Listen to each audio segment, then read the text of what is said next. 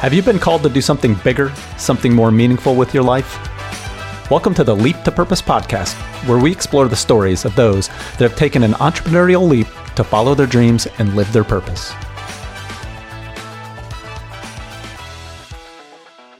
Hi, and welcome to the Leap to Purpose podcast. I'm Kurt Black, your host, and today my guest is Joya Dass. Joya is the founder of the Women's Leadership Academy, and today I talked to her about her career as a successful business news anchor, where she reported from the floor of the New York Stock Exchange for major networks such as Bloomberg, CNN, and others. But she ultimately ended up developing a sense that she hadn't created anything beautiful in her life. So we explore her story of founding the Women's Leadership Academy, talk about the power of storytelling, the courage to be vulnerable, and the power of mindset. So, with that, let's hear from Joya. Welcome, Joya. How are you? Kurt, it's great to be with you. Good morning. Good morning.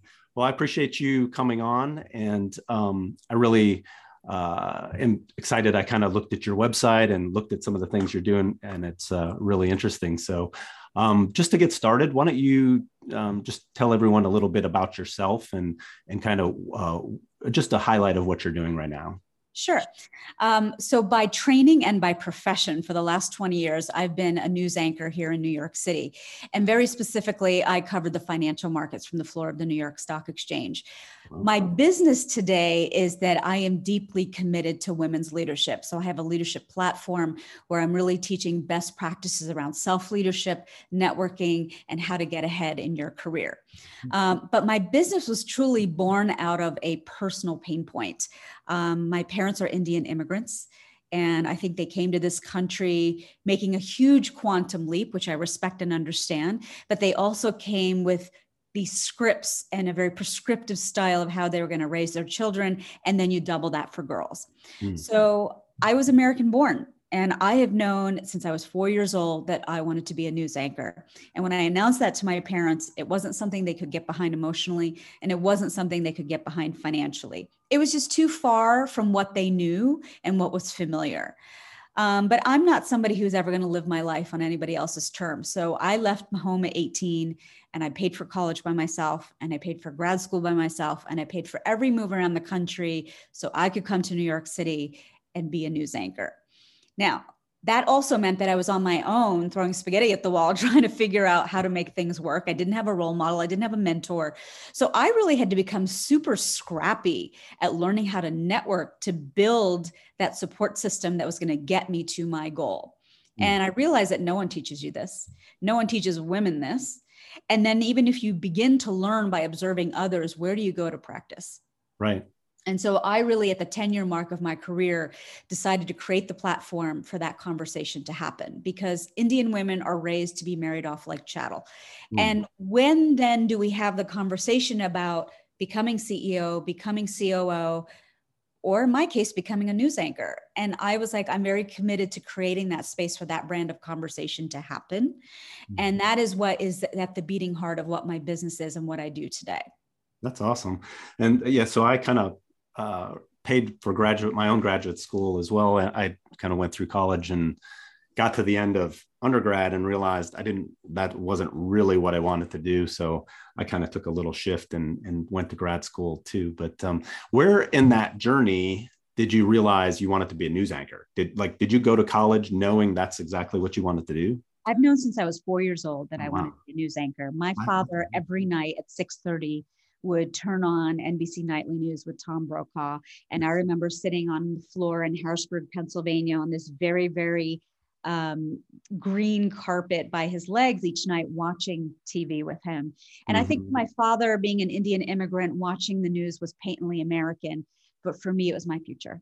Yeah. And I remember I would grab like every eight by 10 piece of paper I could find in the house and spread it around the coffee table because I wanted to mimic the way that Tom Brokaw had paper spread across his desk. Um, but at the heart of it, like really sort of the subtext of the subtext of that desire is that I love to write. And I've been very fortunate that everything that I've ever done on television, I've written it myself and the bonus is that I get to deliver it. And yeah. so life without writing for me would be like a life without oxygen. Oh, wow. Okay. And, and so how did you end up on the floor in Wall Street? Did, I mean, because did you decide at some point you really were interested in the financial markets or my did that just happen by chance? My first internship was with the chief financial correspondent of NBC Nightly News. Okay. And then my first job out of school was with a division of MSNBC that was streaming the web the, the world wide web was just becoming a thing in 1997 and so mm-hmm. anybody who missed the ceo interviews that happened at the seven o'clock hour on cnbc with mark haines were being recorded and repurposed so people could come back and revisit them throughout the day. And that was my job. I came in came in at 4.30 in the morning to record them package them up create a little summary and have that on the web for other people to access. So my my ideas of business news started very early but if you got to know me you'd know that i'm very no nonsense. I'm very mm. black and white. And so doing business news really fit with that personality. If you want to send me off to go cover a cat being in a tree or burn down their house because of chicken on the stove like don't send me because i don't care. Right. But i do love the intelligence and i do love the science and the math and the technology that goes into explaining your money yeah. and why it's important to you.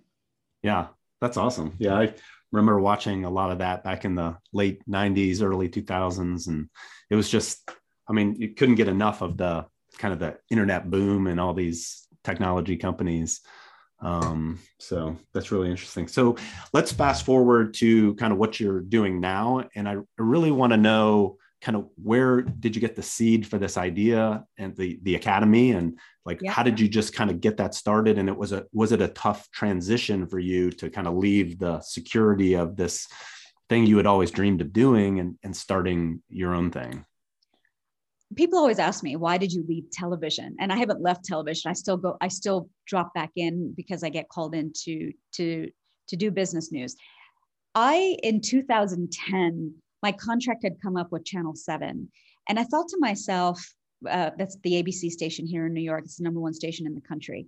But i was like i just came off of this huge job the biggest job of my life but I'm looking back at my body of work. It's been 10 years, and I don't feel like I have anything that I can say on my deathbed I was proud of hmm. because mm.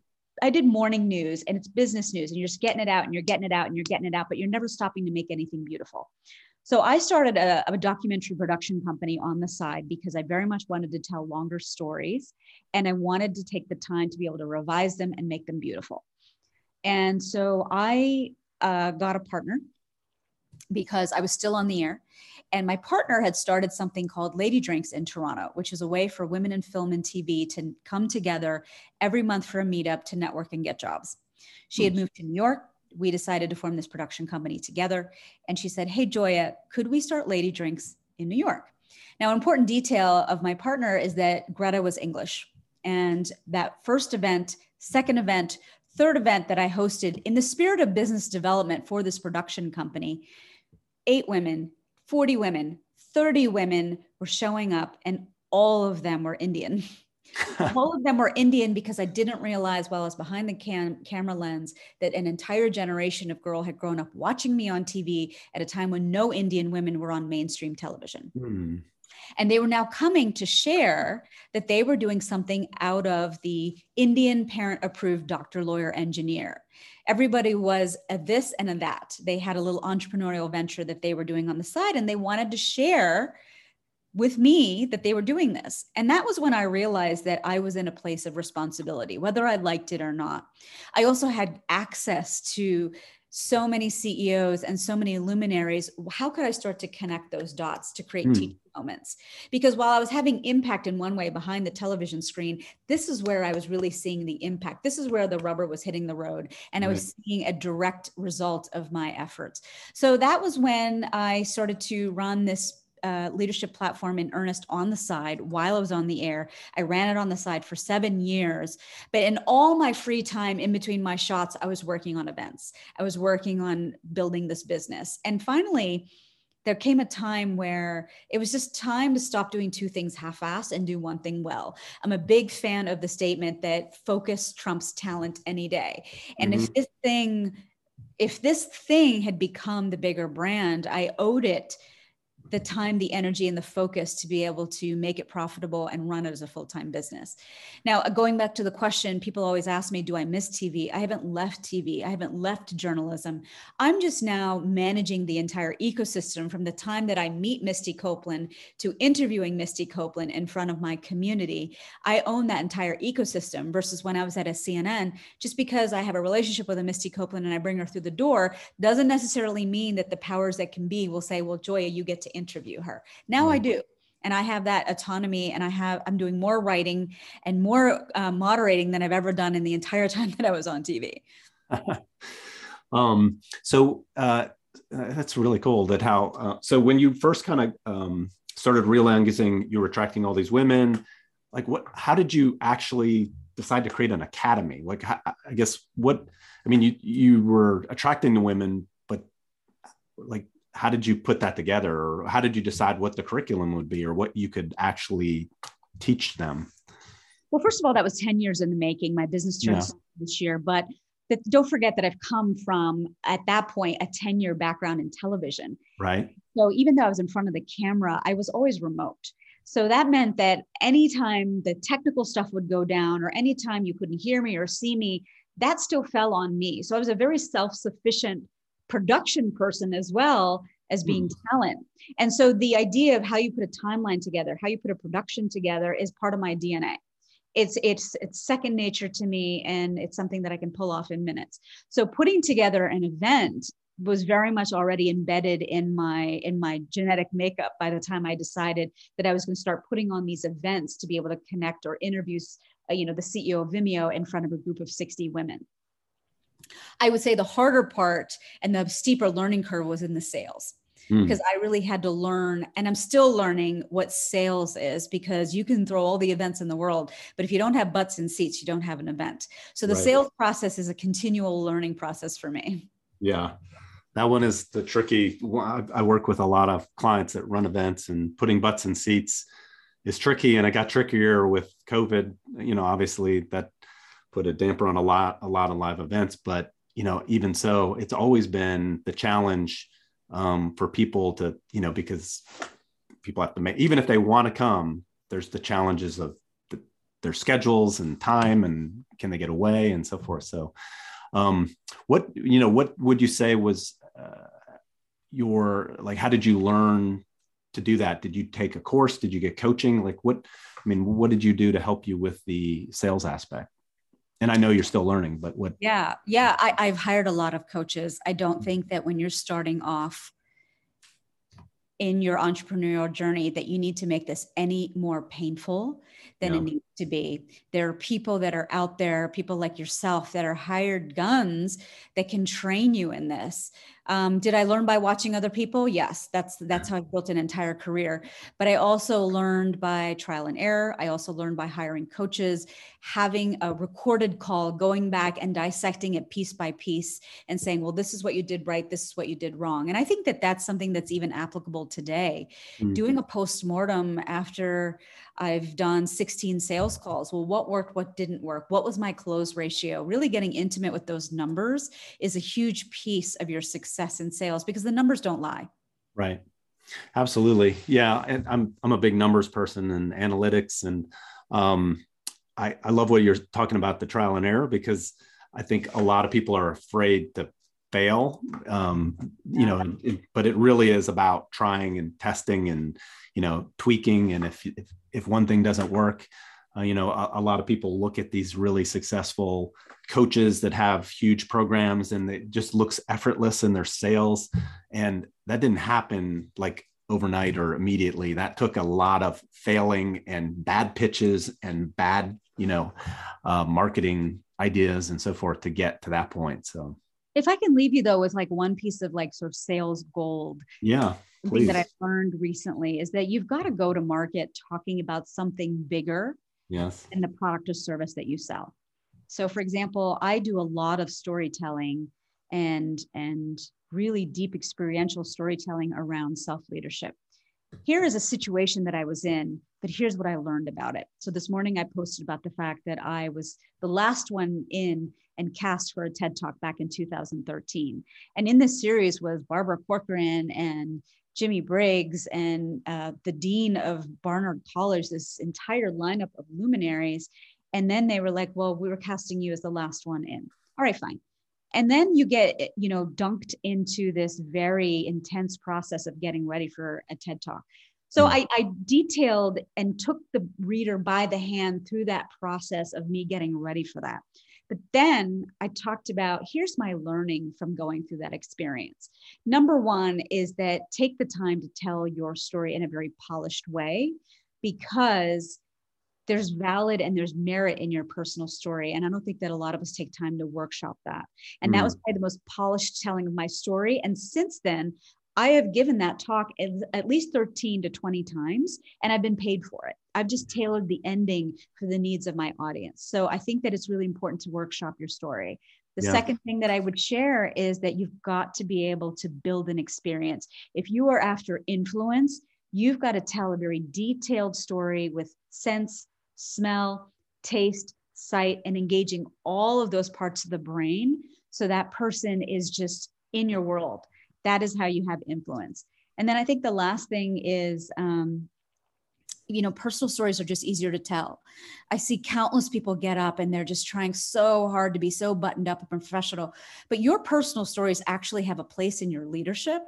And a personal story guess what is going to be easier to tell. If you ever watch anybody give a ted talk they're not up there with like a podium and notes. They are right. just up there riffing, but they mm-hmm. have worked very, very hard to weave that personal story into this bigger message. And they spent a lot of time workshopping that. So I think that make it easier on yourself.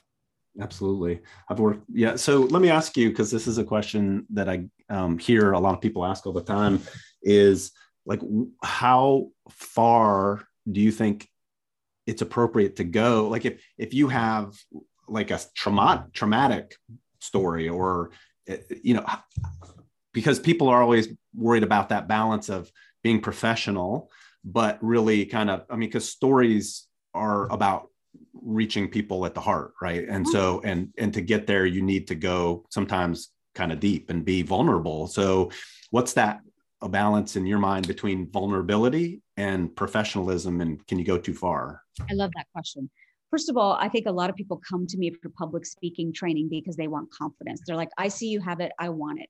What mm-hmm. they come out with is actually courage. I think it mm-hmm. takes a lot of courage to be able to be that vulnerable in front of a group. Now, here's the rub.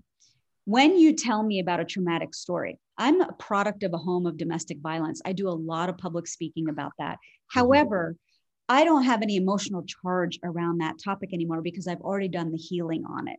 So if you're going to talk about something that's still a fresh raw wound and you're going to get that emotional in telling it, that's not the story you should choose to tell. Tony right. Robbins very regularly talks about the fact that his mother used to beat him, but he doesn't say that with a great deal of emotion because he's already processed the healing around that.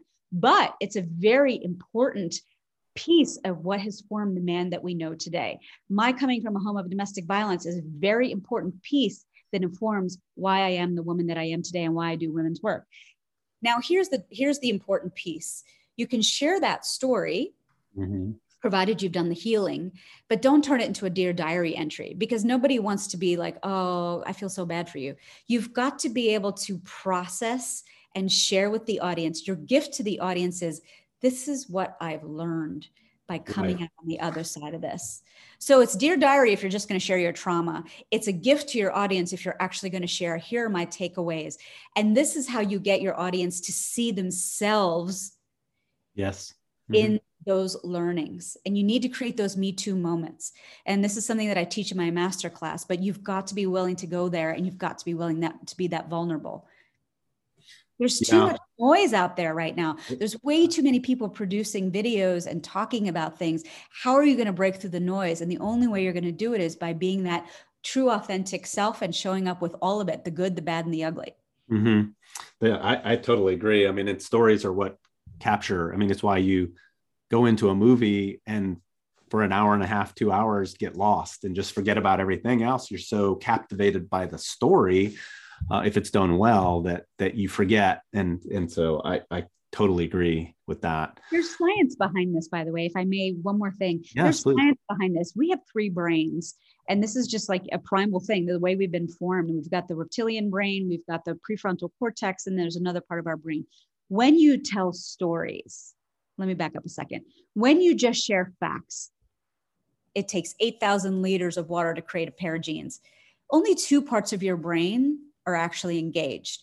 But when you tell a story with sight, sound, smell, taste, you are engaging all three brains. And I don't think that people understand that mm. that's where you have impact, that's where you have influence it goes back to the way that we used to share and our ancestors thousands of years ago shared information. They sat around a campfire and they shared stories. That's how information and history got passed down.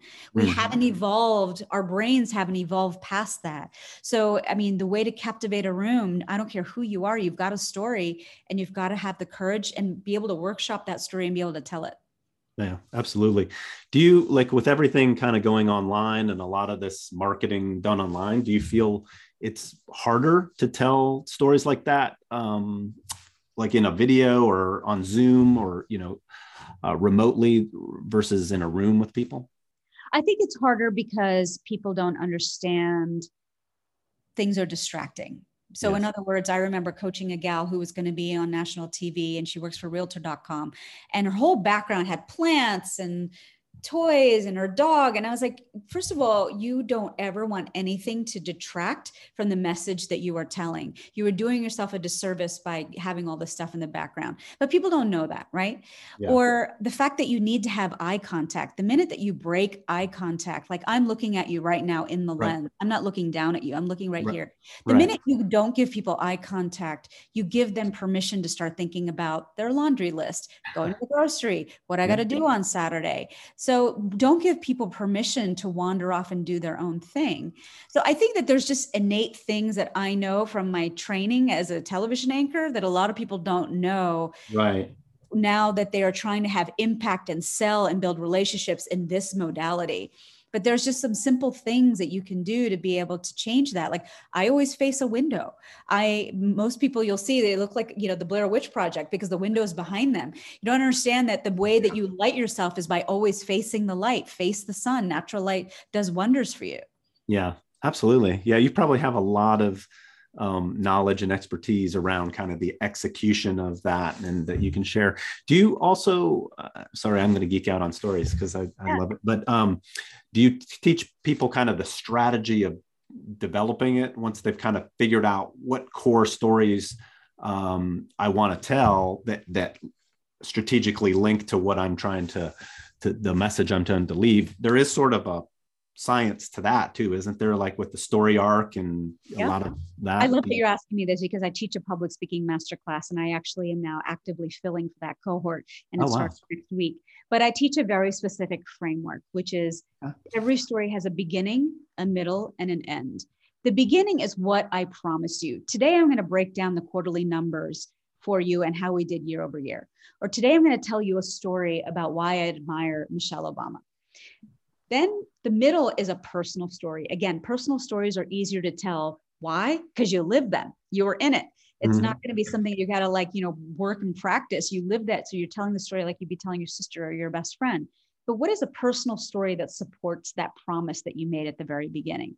If I told you that I admire Michelle Obama as my role model, I'll tell you about the time that I heard her speak at the United States of Women Conference in Washington, D.C and she was in conversation with Oprah. And it is hard to eclipse Oprah, but that day she was so unapologetic because this was a moment in time where the Obamas were leaving office. They've already been there, they were on their way out, there's a changing of the guard. She was so unapologetic and so sure of the woman that she was that that day she managed to eclipse Oprah. And she was very unapologetic about her love for her husband. She was very unapologetic about her love for her father um, who raised her in the South Side of Chicago.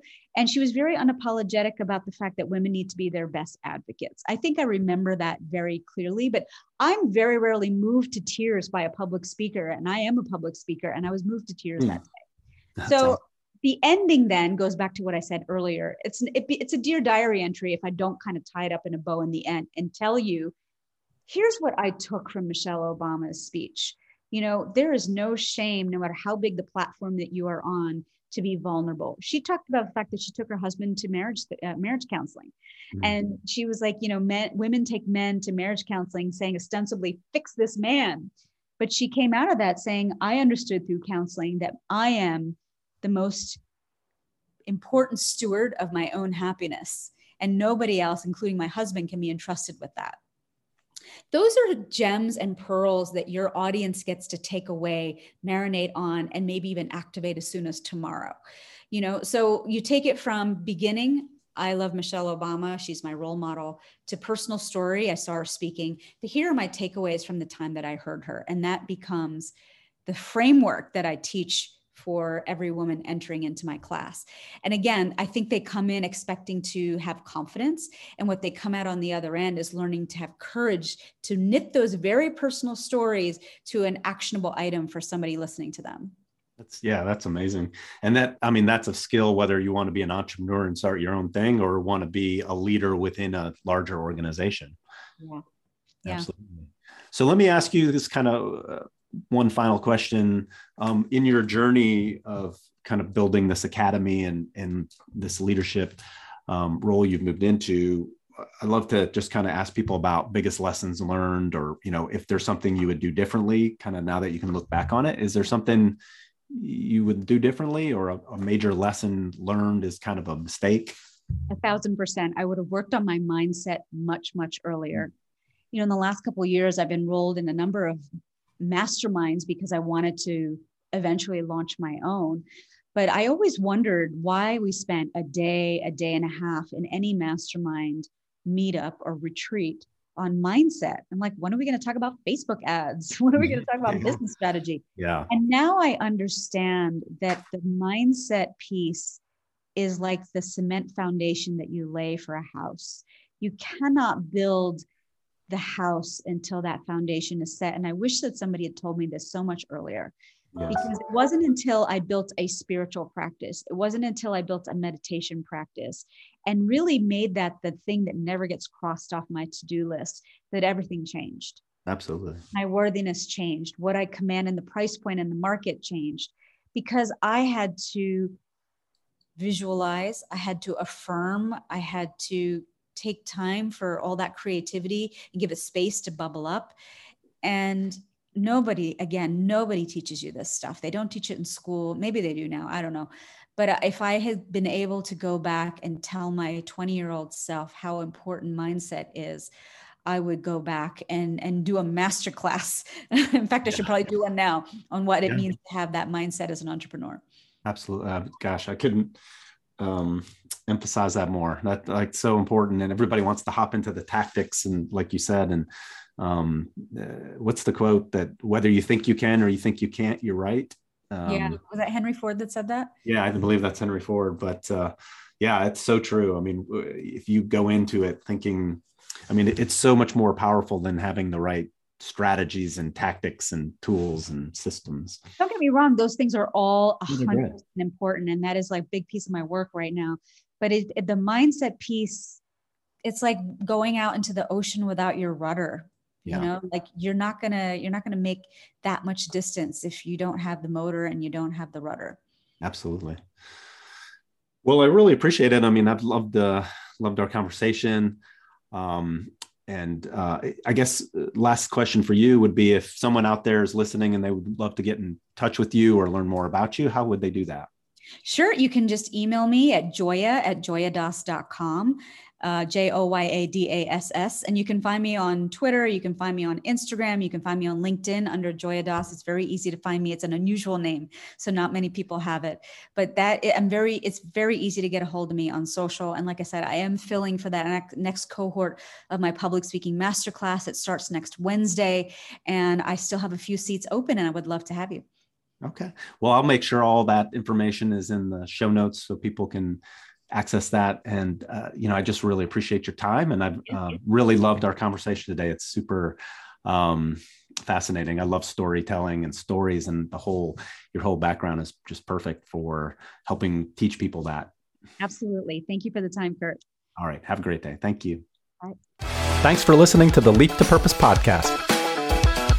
You can learn more about us and join the community at leaptopurpose.com. See you there.